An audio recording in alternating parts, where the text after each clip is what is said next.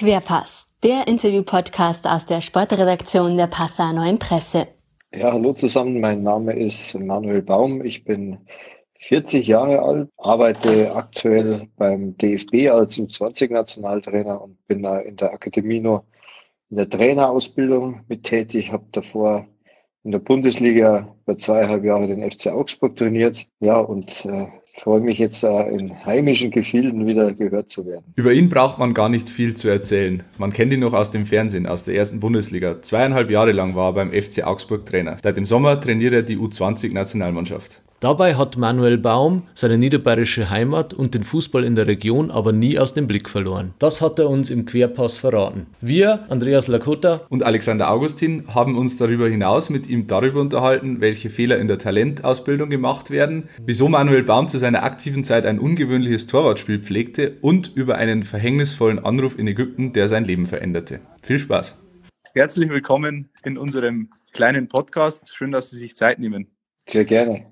Äh, Sie haben mal gesagt, Sie denken 24 Stunden am Tag an Fußball. Was machen Sie denn jetzt in einer Zeit, wo nicht Fußball gespielt werden kann? Da gilt nur das Gleiche, ähm, weil wir beim DFB jetzt relativ viele Projekte anschieben. Ähm, meins ist gerade äh, aktuell Messbarkeit von Trainerqualität, also dass man einen Trainer einfach nicht nur nach einem Ergebnis beurteilt, äh, sondern gibt es dann andere Möglichkeiten. Dann beschäftige ich mich natürlich extrem auch noch mit ähm, der, mit der Bundesliga. Da habe ich in letzter Zeit mir mal alle Tore aus der Saison zusammengeschnitten und so ein bisschen kategorisiert. Und ja, bei Sky bin ich jetzt auch im Zusammenhang mit der Akademie und in meiner Expertentätigkeit ähm, ja fast jeden Tag live auf Sendung. Ich habe jetzt, glaube ich, 24 Stück ähm, am Stück gemacht. Also mir wird definitiv nicht langweilig und der Satz gilt auch während dieser Zeit. Sieht man sie ja dann öfter in Zukunft als TV-Experte, auch wenn der Ball wieder rollt. Ja, das kann durchaus sein, weil ähm, durch meine räumliche Nähe, also ich wohne in München und Sky ist in Unterföhring ähm, mhm. vor Ort äh, sesshaft, kann schon sein, dass ich da öfter auch auftauche. Bisher ähm, war ich als Experte eher in der Champions League unterwegs, sowohl vor als auch hinter der Kamera. Und ähm, das kann durchaus sein, dass sich das jetzt ausweitet, weil das Format Dein Verein, das ja bei Sky jetzt jeden Tag läuft, das kommt ganz gut an. In der ersten Phase haben wir mal die aktuelle Saison beleuchtet, wie es den Vereinen äh, so ging und wie sie halt strategisch, taktisch aufgestellt sind. Und jetzt gehen wir ein bisschen in die Vergangenheit gerade, in die Golden Moments der Vereine. Und auch das ist mal spannend über äh, den Libero und die Manndecker von in den 70er Jahren hin bis hin zur Viererkette und Mannorientierung da zu philosophieren. Insofern kann es durchaus sein, dass ich dann noch weiterhin bei Sky, wenn die Bundesliga wieder losgeht, tätig bin. Hm. Jetzt haben Sie mal gesagt, Ihre Vorstellung von Fußball äh, passt auf einen DIN A4-Zettel. Können Sie jetzt, sagen wir mal, in einer Minute beschreiben, wie Ihre Vorstellung von Fußball aussieht? Ja, so, äh, ich, die Frage hat, haben Sie mir im aktuellen Sportstudio auch gestellt. Äh, etwas unerwartet und dann hatte ich auf einmal einen Zettel in der Hand was geheißen hat, jetzt zeichnet das Ding mal auf, was du da genau gemeint hast. Im Endeffekt, wenn man es im Detail sich anschaut, geht es eigentlich nur darum, dass ähm, der Fußball an sich, wie er funktioniert, im Groben wirklich auf eine DIN A4-Seite passt. Und man muss sich dann aber entscheiden, je nachdem, welche Philosophie, also ob man mehr Ballbesitz haben will, ob man mehr Pressing haben, spielen will, wie ich das dann akzentuiere. Aber ansonsten läuft der Fußball eigentlich immer nach dem gleichen Schema ab. Ähm, und das habe ich mal versucht zu Papier zu bringen im aktuellen Sportstudio mit dem Wissen, Mensch, da schauen ein paar Millionen zu, jetzt erst für Jahr keinen Rechtschreibfehler reinhauen, weil sonst stehst du als Lehrer da. Äh, und das ist mir, glaube ich, auch ganz gut gelungen. Ich habe sogar in Form von einem Lückentext gemacht, sodass ähm, der Herr Breyer, der das Ganze moderiert hat, auch noch seinen Teil dazu beitragen durfte. ähm, wer sind denn so die Trainer, die Sie inspiriert haben, sowohl von der Taktik als auch vom, vom Führungsstil her? Ja, na, natürlich schaut man sich wirklich ganz viele Trainer an und ähm, ich weiß gar nicht, wie viele Stunden ich mir schon Fußballspiele im Video angeschaut habe und ähm, versuche aber dann halt immer zu schauen, was passt denn am besten zu mir. Das heißt, ähm, ein bisschen kopieren ist okay, aber so mein Bestreben ist ja nicht, dass ich rückwärts gewandt denke, das heißt, das Bestehende schon kopiere und dann halt ähm, versuche umzusetzen, sondern ich will ja den anderen einen Schritt voraus sein. Das war in meiner Trainertätigkeit in Augsburg ganz wichtig, dass nicht, ähm, ja, dass ich versucht habe, selber Trends zu setzen oder was Neues zu machen, das es halt bisher noch nicht gab. Hm. Jetzt sind Sie seit 1. Juli 2019 U20-Trainer beim DFB. Da trainiert man ja junge Männer, die ja möglicherweise eine große Karriere, Karriere vor sich haben, was ihnen auch immer wieder gesagt wird vom eigenen Umfeld. Wie geht man denn mit diesen Spielern um?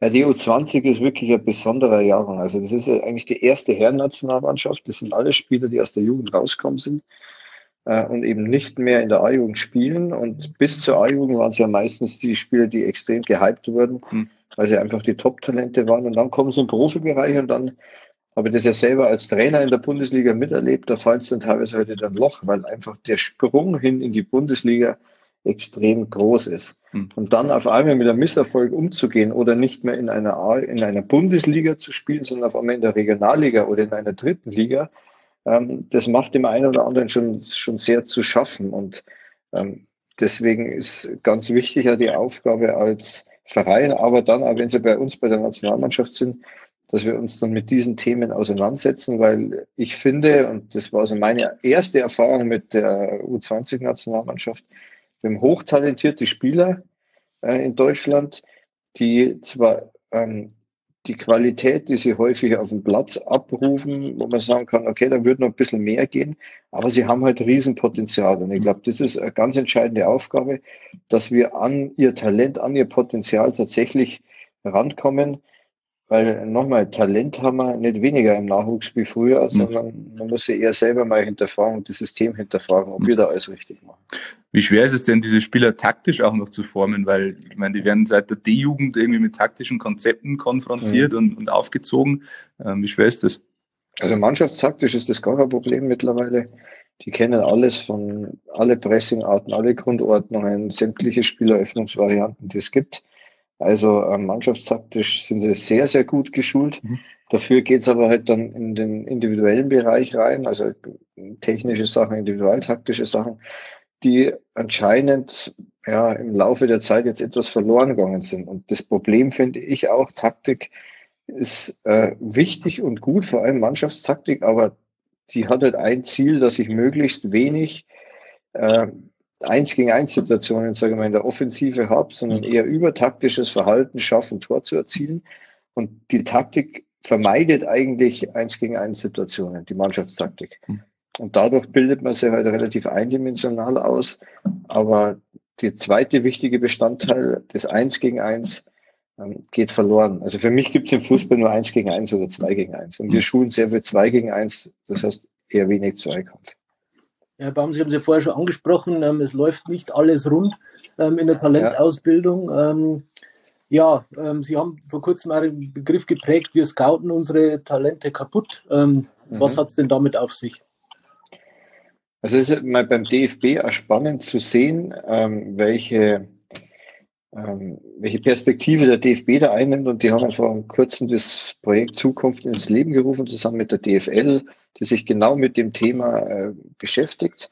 Und was mir halt im Bereich Scouting in dem Zusammenhang aufgefallen ist, und ich glaube, das kennt jeder, ähm, je länger du einen Spieler siehst, desto mehr ich nenne es jetzt mal Entwicklungsfelder fallen dir auf. Und wenn du dann dir so einen Scouting-Bericht irgendwann mal anschaust von einem Spieler, dann kommen immer mehr Sachen dazu, die er eigentlich nicht kann. Das heißt, wir, wir orientieren uns eher an den Schwächen, mhm.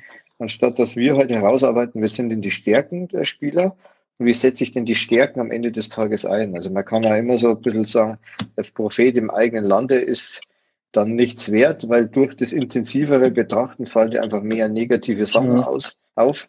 Und wenn ich mit ähm, Leuten über Fußball rede, habe ich teilweise selber das Gefühl, dass die mich als Trainer oder als Person ähm, besser bewerten, wenn ich über jemand anders mehr negative Sachen sagen kann als positive. Aber gut, es gibt grundsätzlich ja nicht nur positive Sachen in der Talentausbildung. Also die Talente müssen auch viel Kritik einstecken. Zum Beispiel der äh, Miro Klose vom FC Bayern Jugendtrainer hat kürzlich gesagt, den jungen Leuten würde ein bisschen die Gier fehlen, diese Mentalität, die Einstellung. Sie haben selbst mal, als wir miteinander gesprochen haben, von einer Scheißausfliegen-Mentalität äh, genau. gesprochen, die man braucht. Ähm, wie sehen Sie das? Fehlt den Jungen so ein bisschen diese Gier, diese Einstellung heute? Ja, das kann man jetzt natürlich nicht bei allem sagen, aber ich glaube, in Deutschland geht es uns natürlich allen recht gut. Wenn ich da in andere Länder schaue, die halt über den Fußball die einzige Möglichkeit haben, ihr äh, ihren sozialen Status einfach anzuheben, dann ist es natürlich schon so, dass die vielleicht eine andere Triebfeder haben. Aber am Ende des Tages, finde ich, ist die Aufgabe, die wir ja in Deutschland am Nachwuchs haben, und das ist das kannst du nicht verallgemeinern, da ist wirklich jeder unterschiedlich, auch genau zu schauen, wie schaffe ich es, zum einen die Spieler intrinsisch, also eine hohe Eigenmotivation zu erzeugen, dass die richtig Bock drauf haben, aber auf der anderen Seite sie halt auch von außen her so zu motivieren, dass sie halt Höchstleistung bringen. Und ähm, das aber halt nicht zwingend ähm, mit Geld, sage ich jetzt mal, sondern es soll halt nachhaltig sein. Und ähm, jetzt, wenn ich in The ins Thema Motivation Kinderfußball zum Beispiel reingehe, ähm, die Idee eben über diese kleinen Spielfelder, also dieses 3 gegen 3, mhm. 2 gegen 1, das ist natürlich äh, deutlich motivierender, viel Kontakte, viel Zweikämpfe, ich will den Ball haben und ich habe selber einen, einen, kleinen Sohn, wie wenn ich jetzt äh, 7 gegen 7 spiele und halt in einer halben Stunde zwei Ballkontakte habe. Da geht's dann schon los ähm, in dem Bereich, wo ich das deutlich besser vorbereiten mhm. kann. Und auch da nochmal ist der DFB dran mit den Landesverbänden, mit den Vereinen, das Ganze auf andere, nachhaltigere Füße zu stellen. Müssten Sie vielleicht einige Nachwuchstrainer ein bisschen in Sachen Ehrgeiz zügeln, nicht so dieses Ergebnis im Vordergrund stellen, sondern eher hm. die Ausbildung der einzelnen Spieler? Hm.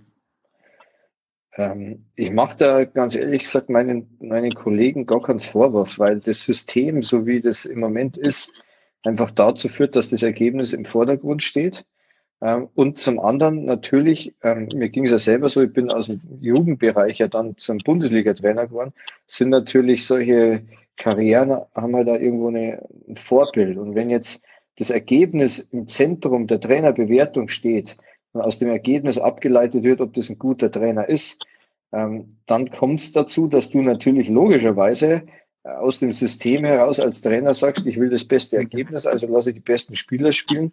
Und da geht es dann nicht zwingend um die Entwicklung, sondern rein um das Ergebnis. Und wenn jetzt, und auch da arbeitet der DFB wieder dran, die, äh, das System sich ändert, egal ob es eine, ob ich Ligen umstrukturieren muss und so weiter, dass eben die Entwicklung der Spieler im Zentrum steht, ähm, dann hat das brutale Auswirkungen sowohl auf den Trainer an sich, aber im Moment ist leider das System so, dass ähm, sehr viel auf Ergebnisse mhm. geschaut wird und ähm, da gehen wir in eine falsche ja. Richtung. Die Spieler an sich haben sich auch gewandelt. Gerade die jungen Spieler interessieren sich immer mehr für Taktik. Ähm, der Mehmet Scholl hat einst den Begriff des Laptop-Trainers geprägt. Äh, Sie haben mal von Laptop-Profis oder Laptop-Spielern gesprochen. Mhm. Ähm, inwieweit mhm. Ähm, oder wie wirkt sich das in der Praxis aus oder wie kann man das erkennen? Ja, ich glaube, äh, dieses Thema Laptop, das betrifft ja alle Berufszweige. Das heißt, man muss ja äh, mit der Zeit gehen und da ist ein zentraler Bestandteil natürlich, egal ob es jetzt die Smartphones oder Laptops oder wie auch immer es sind. Und das ist ja so, dass die Spieler ja da sich mittlerweile wohl und zu Hause fühlen. Insofern musst du ja als Trainer auch zwingend mit der Zeit gehen und es hilft dir auch. Das Problem, was ich halt bei vielen Spielern auch sehe, dass er halt dieses frei zugängliche Wissen im taktischen Bereich, dass das halt oft, ähm, aber ich jetzt sagen, relativ oberflächlich ist. Und wenn man halt dann oberflächlich Wissen aneignet und dann glaubt, man ist kompetent, ist man in meiner Meinung eher gefühlt mhm. kompetent. Aber die Tiefe macht es halt dann am Ende des Tages mhm. aus. Ähm, aber wenn ich als Spieler natürlich schon Vorwissen mitbringen, egal wie tief das ist, dann habe ich als Trainer aber wieder den Vorteil, ich kann halt auf dem schon aufbauen und muss nicht komplett mhm. Und die, die Spieler sind natürlich auch wissbegieriger in, in, dieser Hinricht, in dieser Richtung. Man kann ihnen vielleicht als Trainer da in der Richtung noch mehr beibringen. Ja, genau. Ist ähm, natürlich in der Bundesliga-Mannschaft ein bisschen schwieriger, weil ähm, ja, wenn ich meinen Kader so anschaue, in Augsburg, wir hatten zwölf Nationen, davon hat man vom Südamerikaner bis zum Südkoreaner, vom Skandinavier bis, ja, also eigentlich die ganze Welt mhm. vertreten. Und dann hast du natürlich unterschiedliche Altersstruktur, 18 bis 34, unterschiedliches Vorwissen, unterschiedliches Bildungsniveau und so weiter und so fort. Ähm, das ist natürlich dann nicht so einfach, alles auf einem Länder zu bringen, aber du musst dich halt als Trainer einfach mit dem Spieler auseinandersetzen. Und da gibt es tatsächlich welche, die heute halt da schon sehr affin sind. Mit denen kann ich ja in den Themen und auch mit den Medien extrem arbeiten. Aber manche haben halt einfach äh, keinen Bock und schalten nach fünf bis zehn mhm. Minuten aus. Und wenn ich denen das dann drüber stülp, dann wird man am, am Thema vorbeiarbeiten. Sie haben gerade die Arbeit als Trainer vom FC Augsburg angesprochen. Sie waren ja jetzt Bundesliga-Trainer, jetzt sind Sie Verbandstrainer. Was sind denn so die äh, Hauptunterschiede in der Arbeit? Also grundsätzlich, also mir fragen ja immer viele, warum bist du denn jetzt zum DFB mhm. gegangen? Du hast jetzt über 80 Bundesligaspieler, da wäre doch bestimmt noch äh, was möglich gewesen. Ähm, aber ich denke halt, als Trainer ist es wichtig, dass du dich immer weiter und fortbildest. Weil wenn du dann in den nächsten Job halt reingehst, ähm, dann kann es halt passieren, dass du wieder Ähnliches machst, aber der Fußball entwickelt sich weiter. Ähm, und der DFB, finde ich, so wie er sich entwickelt hat, zum einen im U-Trainerbereich, äh, mit dem Joti Schatziolexo und in, vor allem im akademischen Bereich, also in der DFB-Akademie mit dem Tobi Haupt, der das leitet, ist halt total spannend, weil du als Trainer sehr viel dich weiterentwickeln und weiterbilden kannst. Und ich komme nur genau an meine erste Maßnahme erinnern beim DFB. Da haben wir uns am Montag getroffen am Donnerstag war das erste Spiel gegen die Tschechen. Ich kannte zwar die Spieler alle über Scouting oder Videos und wusste, was sie offensichtlich auf den Platz bringen, also an taktischen Verhalten oder an technischen Möglichkeiten. Aber die Kunst von einem Trainer ist ja nicht nur ähm, eine Mannschaft aufgrund von taktischem Verhalten auf den Platz zu bringen, sondern auch die Persönlichkeit hinter dem mhm. Spieler musst du ja relativ schnell erfahren. Und da mit dem Thema bin ich eben zur Akademie gegangen und habe gesagt, du pass auf, wie können wir denn das machen, dass ich möglichst schnell die Charaktere der einzelnen Spieler einschätzen kann, um auch zu wissen, das sind meine Führungsspieler, der will zum Beispiel äh, Beziehung zum Trainer ist dem nicht wichtig, der will lieber in Ruhe gelassen werden. Der nächste will aber mehr mit dem Trainer sprechen. Und ähm, das ist natürlich schon beim, beim DFB oder überhaupt beim Verband eine große Herausforderung, wenn du keine Zeit in der Vorbereitung hast, dass du eigentlich mit der Mannschaft das erarbeitest, beziehungsweise eigentlich umsetzt, das am besten zu ihr passt. Da, da kommt ja wahrscheinlich auch die pädagogische Ausbildung, die Sie als Lehrer ähm, ja, mitbekommen haben, Ihnen zugute. Wie oft kommt denn der Lehrer Manuel Baum da durch auf dem Trainingsplatz? Ja, eher in der Vorbereitung. Ähm, also mir ist immer ganz wichtig, super vorbereitet ins Training und in Spiele zu gehen.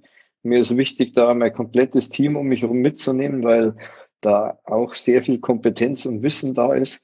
Und wenn die Vorbereitung top ist, und da geht es wirklich, wo muss das Hütchen stehen, was sind die Coaching-Begriffe äh, und so weiter und so fort, dann, äh, dann geht es natürlich deutlich einfacher. Und wenn du dann am Platz bist, ist man natürlich äh, extrem äh, emotional, weil man halt dann ja, äh, Trainer ist. Und ähm, dann hat man aber auch die Möglichkeit, also sehe ich es halt bei Spielern auch, gute Vorbereitung führt dazu, einmal kreativ zu sein, weil du halt immer weißt, okay, wenn was Unvorhergesehenes passiert, komme ich wieder auf meinen alten Muster zurück.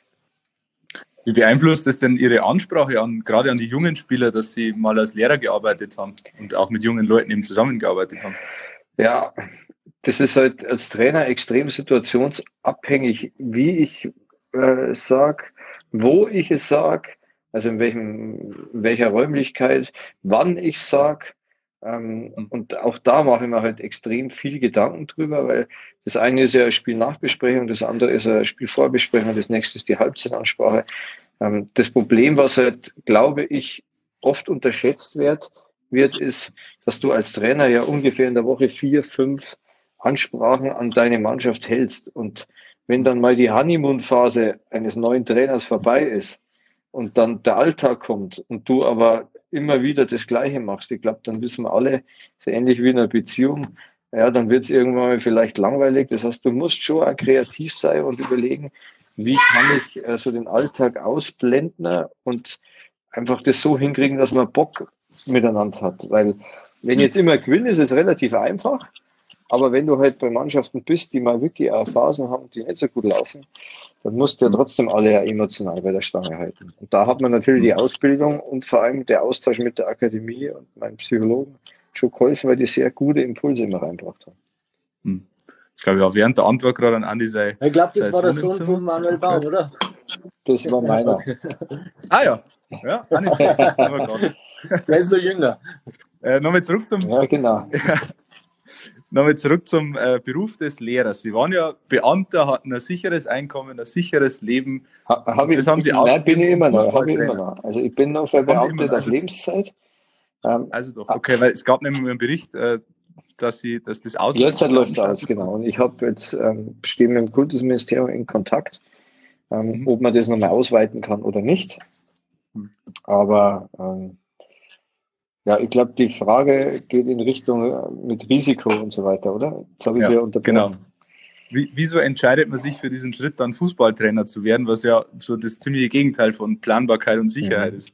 Also mein erster Schritt war ja das Thema Sicherheit, dass ich gesagt habe, ich will ähm, als Lehrer äh, eine Ver Verbeamtung haben, die dazu führt, dass ich mich ja auch mal von dem Lehrberuf äh, beurlauben lassen kann, ohne dass ich meinen Beamtenstatus aufgebe.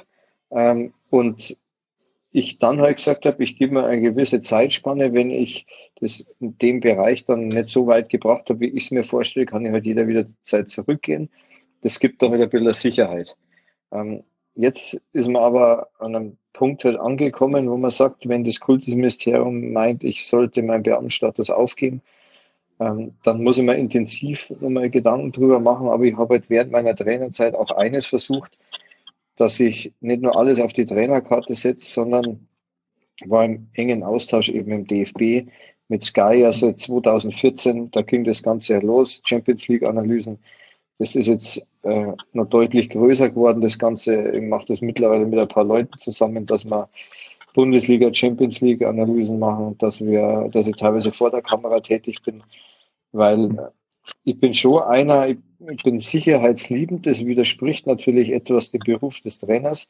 Und ähm, ich sehe es halt so, dass ich eine hohe Verantwortung meiner Familie gegenüber habe, meine zwei Kinder und meiner Frau, dass das ähm, ja alles gesichert weiterläuft. Weil für mich gibt es nichts Schlimmeres, wie wenn ich jetzt ins Bett gehen würde und wüsste nicht, was morgen passiert. Und ja, deswegen habe ich versucht, selbst während meiner Trainerzeit sehr viel Parallelart zu machen, dass ich da einfach die Sicherheit habe. Hm bringt man mal zehn Jahre zurück, hätten Sie sich da träumen lassen, dass Sie mal Bundesliga-Trainer und dann U20-Nationaltrainer sein werden? Nee, also das, ich erinnere mich noch an den Anruf, da war in der Schule vom äh, Heiko Herrlich, ähm, der gesagt hat, du bist ja gerade Trainer in Starnberg und ähm, ich habe zufälligen Artikel heute in der Süddeutschen über die gelesen, da haben wir, ich glaube, fünf Spiele hintereinander gewonnen. Und das war eigentlich so der Moment, wo es dann so richtig losging. Und du, ich finde, du brauchst als, als Mensch ähm, immer wieder Glück in manchen Situationen. Also das Timing ist halt wichtig wie beim Fußball auch. Mhm. Wenn ich im richtigen Moment in die Box einlaufe und der Ball halt kommt, dann haue ich halt das Ding rein, aber wenn ich spät komme, ist er halt daneben. Ähm, das Timing ist wichtig und das Glück im richtigen Moment, aber dann, wenn du halt mehr dran bist, dann ist, äh, glaube ich, ganz entscheidend, um nachhaltig irgendwo arbeiten zu können, dass du ja dann auch wirklich was kannst. Und ich hatte beim Heiko Glück, dann eben in Unterhaching entstand die Verbindung zum Stefan Reuter, der immer wieder zugeschaut hat. Äh, dann äh, habe ich relativ ordentliche Arbeit im Nachwuchs gemacht. Wir waren dann, glaube ich, in der A-Jugend-Bundesliga Erster, in der U19, U17 Bundesliga Erster, in der Regionalliga Dritter, mhm. Vierter. Und dann kam äh, im Urlaub in Ägypten, weiß ich auch noch wie heute, wo ich den Kinderwagen zum Essen geschoben habe, der Anruf vom Stefan Reuter und hat gesagt, du morgen äh, müsstest du das Training der Profis übernehmen. Wir stellen den aktuellen Trainer frei und könntest du das machen. Und vor lauter Schock habe ich aufgelegt, weil ich meine Frau erst äh, fragen wollte und habe dann zurückgerufen und gesagt, ja, können wir machen. Dann hat er gemeint, ja, aber in zwei Stunden geht der Flieger zurück. Und ja, so kam das dann immer alles. Aber es hat sich gelohnt, diesen Urlaub abzubrechen. Ja, absolut. Also wenn man, wenn man mal Bundesliga-Trainer war, das ist wirklich äh, unglaublich, ähm, wie das ist, jetzt sagen wir mal, in Dortmund zu spielen vor 80.000 Zuschauer. Und dann mhm. ähm, ist es aber auch wichtig, dass man, wenn man heimkommt, wieder so ein bisschen einen Gegenpol hat. Das gehen wir dann auch nach so einem Spiel, da weiß ich noch, haben wir 4-3 mit Augsburg verloren. Überragendes Spiel, da habe ich jetzt noch Gänsehaut, wenn ich dran denke, wo Kassa in der 96. einen Freistoß reinhat und dann kommst du halt heim und dann mhm. heißt äh, bitte Müll runtertragen und Windel wechseln. Und äh, so vom Gefühl her gehst du aber heim und denkst da fast, ja, bist du was Besonderes, aber ist man halt auch nicht. Das muss man sich aber auch behalten, die Bodenständigkeit, Jetzt war Ihr Werdegang ja relativ untypisch für einen Profitrainer. Mhm. Ist kein Einzelfall, auch Julian Nagelsmann zum Beispiel war ja kein Fußballprofi, aber auch sie waren kein Fußballprofi. Mhm.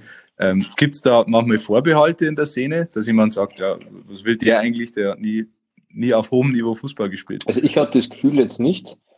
Ähm, bei mir, du musst aber trotzdem, finde ich, als Trainer, dem tatsächlich die, die Profi-Erfahrung fehlt, vor allem in der Anfangsphase, Leute ähm, nicht nur an deiner Seite haben, sondern dich einfach austauschen mit Leuten, die da Erfahrung haben, um einfach ein Gefühl dafür zu kriegen, weil es ist, das kann man sich gar nicht vorstellen, wahrscheinlich als Außenstehender, das ist so ein Riesenunterschied dann von, selbst von der dritten Liga in die Bundesliga, Herrenbereich und vor allem auch vom Nachwuchs in Bundesliga, da dreht sich wirklich alles äh, um 180 Grad und im Nachwuchs als Beispiel ist es eher so als Trainer, dass du sagst, ich gebe das vor, ihr müsst euch anpassen und wenn du als Spieler dich nicht anpasst, dann macht man etwas anderes.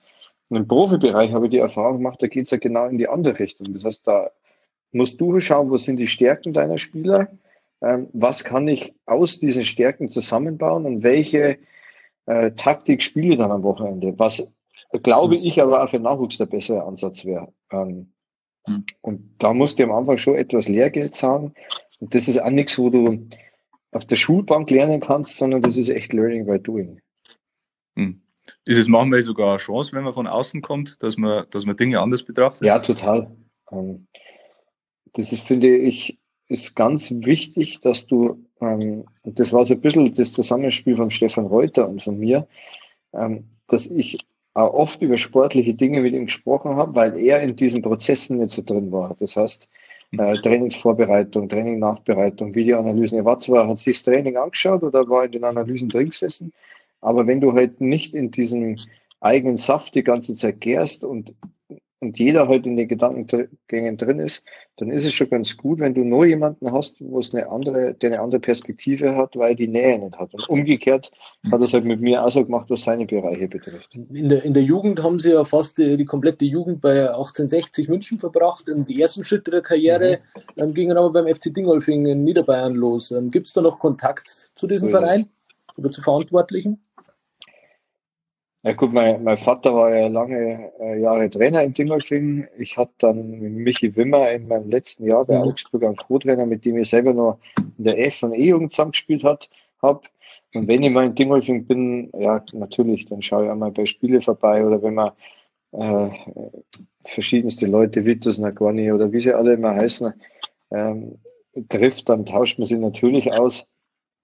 Und ja, es ist dann auch immer sehr nett, äh, mitzubekommen, wie sich auch äh, ja, die Dingolfinger mit, mit mir beschäftigen und äh, das ja, freut einen dann richtig, dass die da äh, also mitleben und teilweise auch mitleiden. Ja, damit kann man sie ja leider nicht sehen im Podcast, aber wenn man sie kennt, weiß man, sie sind äh, um die 1,70 groß.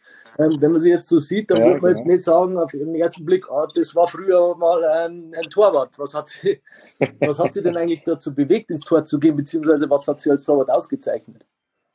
Ich habe in der Jugend in Dingolfing ähm, immer ein Jahr im Tor gespielt und ein Jahr war ich draußen.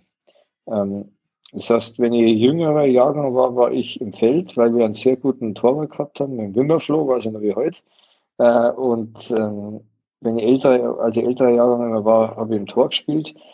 Und ich war ein etwas unkonventioneller Torhüter, sage ich jetzt mal. Ähm, diese Rückpassregel, die hat sich ja 1992 geändert. Das heißt, dass der Torhüter nach einer Rückgabe des eigenen Spielers nicht mehr den Ball in die Hand nehmen durfte. Das kam mir natürlich extrem entgegen, weil ich glaube, ich ein Torwart war, der sehr gut das Spiel gelesen hat, der sehr gut mit dem Fuß war und einfach gut antizipieren konnte. Und das hat mir also durch meine Karriere irgendwo auch getragen, weil, und ich glaube, das kommt mir jetzt als Trainer zugute, ich musste halt immer Wege finden, das eine Defizit, das heißt die Körpergröße zu, durch andere Sachen zu kompensieren.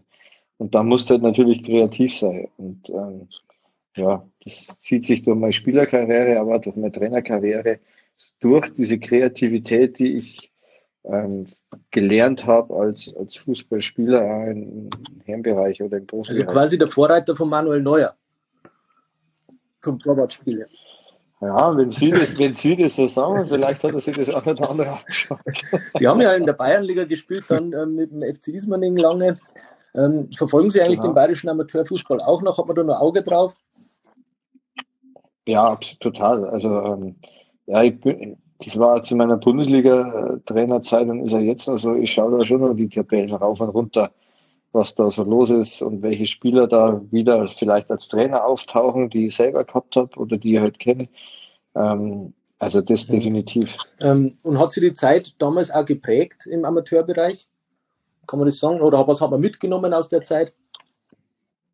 Also eines hat man auf jeden Fall im Amateurbereich in den Profibereich mitgenommen, dass man oft im Profibereich, finde ich, vernachlässigt, und zwar gemeinsame Erlebnisse mhm. außerhalb des Platzes. Ähm, das heißt, im Amateurbereich ist es schon so, da spielst du dann klar zusammen und trainierst, aber da ist es einmal äh, unter der Zeit so, da am Wochenende, dass man sagt, du pass auf, jetzt am Wochenende machen wir mal was miteinander. Äh, und das Ergebnis von dem machen wir mal was miteinander ist ja, dass du ein gemeinsames Erlebnis außerhalb des Platzes hast, dass du dann wieder in die Kabine der nächsten Woche mit reinnimmst und du hast halt einfach Themen, wo man sich halt drüber unterhält. Das finde ich ist ganz wichtig. Also da muss jetzt nicht um irgendwelche Festivitäten oder was auch immer gehen, sondern einfach ähm, äh, neumodisch sagt man vielleicht Teambuilding-Maßnahmen, aber einfach Sachen zu machen mit der Mannschaft, damit man sich als Mensch einfach besser kennenlernt, dass vielleicht in Diskussionen kommt, die man so nicht führen würde in der Kabine ähm, und einfach da durch eine größere Kenntnis über meinen Kollegen und eine größere mhm. Wertschätzung über den Spieler hat. Und das geht im Profibereich oft verloren, ähm, ist aber meiner Meinung nach total. Aber beim wichtig. FC Augsburg haben sie es ja damals schon geschafft. Das war ja eine richtige Einheit am Platz und ähm, ich glaube, der Zusammenhalt war groß. Ähm, wenn Sie nochmal zurückblicken, Sie sind damals beurlaubt worden, obwohl Sie vier Punkte Vorsprung gehabt haben auf dem Abstiegsplatz. Ähm, Sie haben vorher das gute mhm. äh, Zusammenspiel mit Stefan Reuter angesprochen. Hätten Sie sich im Nachhinein da ein bisschen mehr Zeit gewünscht? Ja, also wenn man es persönlich, also wenn man es aus meiner Perspektive sieht, natürlich, und das Verständnis war auch nicht groß in dem Moment. Ähm, und ähm, im Endeffekt, ich war zu 100 Prozent überzeugt davon, dass wir das diese Saison noch hinkriegen. Wir hatten den besten Saisonstart in der Augsburger Vereinsgeschichte in dem Jahr und sind dann eigentlich nach dem 5-1 gegen Freiburg wo ich sogar persönlich gesagt hätte, Mensch, also da wäre es wahrscheinlich kritischer gewesen oder äh, so vom Trainer das Gefühl, da hätte es enger werden können. Sogar mit einem Sieg gegen Tabellenführer Dortmund, dann ins nächste Spiel gegangen, dann Leipzig unentschieden, dann Hannover gewonnen. Ähm, aber ich habe in meinem Leben auch eines gelernt, dass das, ähm, wenn es um eine Freistellung von einem Trainer oder um andere Sachen geht, ist ja was, was du, was du nicht beeinflussen kannst. Und du musst eines, finde ich, hinkriegen, vor allem wenn man fünf wunderbare Jahre in Augsburg hatte, wie ich, dass du zwischen Person und Sache trennst. Das eine ist eben die Sache, Freistellung als Trainer, aber auf der anderen Seite hat man miteinander halt auch viele positive Erlebnisse gehabt. Und das versuche ich mir dann immer so äh, zu behalten und äh, bin natürlich auch total dankbar dem Verein, dass ich überhaupt die Chance gekriegt habe. Wir haben Jugendspiele integriert, das vorher nicht gegeben hat.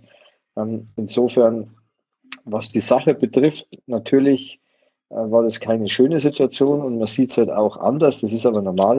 Aber was die Personen betrifft, also wir haben ein super Verhältnis, treffen uns immer wieder, telefonieren miteinander und wer weiß, was die Zeit irgendwann mal ja, mit sich Ja, damit haben Sie ganz viel angesprochen, auch ganz viele Fragen äh, super beantwortet und sehr informativ. Äh, eines haben Sie aber noch offen lassen, vor allem im Kultusministerium. Äh, sehen wir mhm. Manuel Baum mhm. irgendwann im Klassenzimmer wieder? Das kann durchaus sein. Also auch das mag ich nicht ausschließen, dass ich irgendwann mal wieder vor meiner Klasse stehe und dann äh, den Buchungssatz äh, zu einer Abschreibung okay. an die Tafel hinschreibe.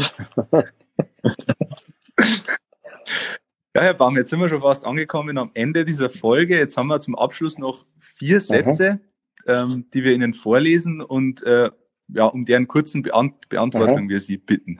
Der erste Satz ist, rückblickend anders machen würde ich? Ja, ich muss ehrlich sagen, wirklich nichts, weil selbst die negativen Erlebnisse, aus denen kommt man so viel mitnehmen.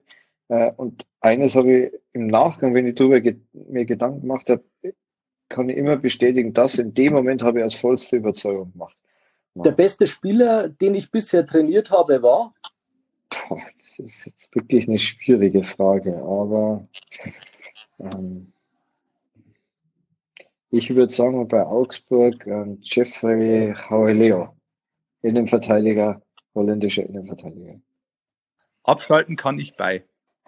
Also wir haben jetzt vor kurzem ein, ein Haus gebaut in München und mit Garten. Und seitdem ich äh, festgestellt habe, dass es Gartenarbeit gibt, ist das wirklich ein Bereich, wo ich abschalten kann und natürlich, wenn meine Kinder ähm, ja, mit mir unterwegs sind und Sachen. Zum Abschluss noch, um den Kreis zu schließen, zum Anfang, wo Sie über die 24 Stunden Fußballdenken gesprochen haben. Ein Leben ohne Fußball wäre für mich?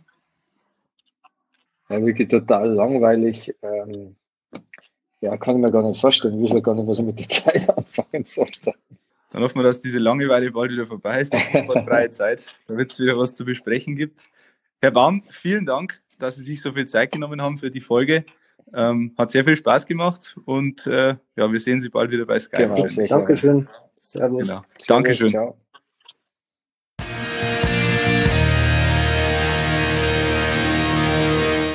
Ihr habt Fragen, Anregungen oder Kritik? Dann schreibt uns gerne an heimatsport.pmp.de und abonniert den Heimatsport.de Podcast.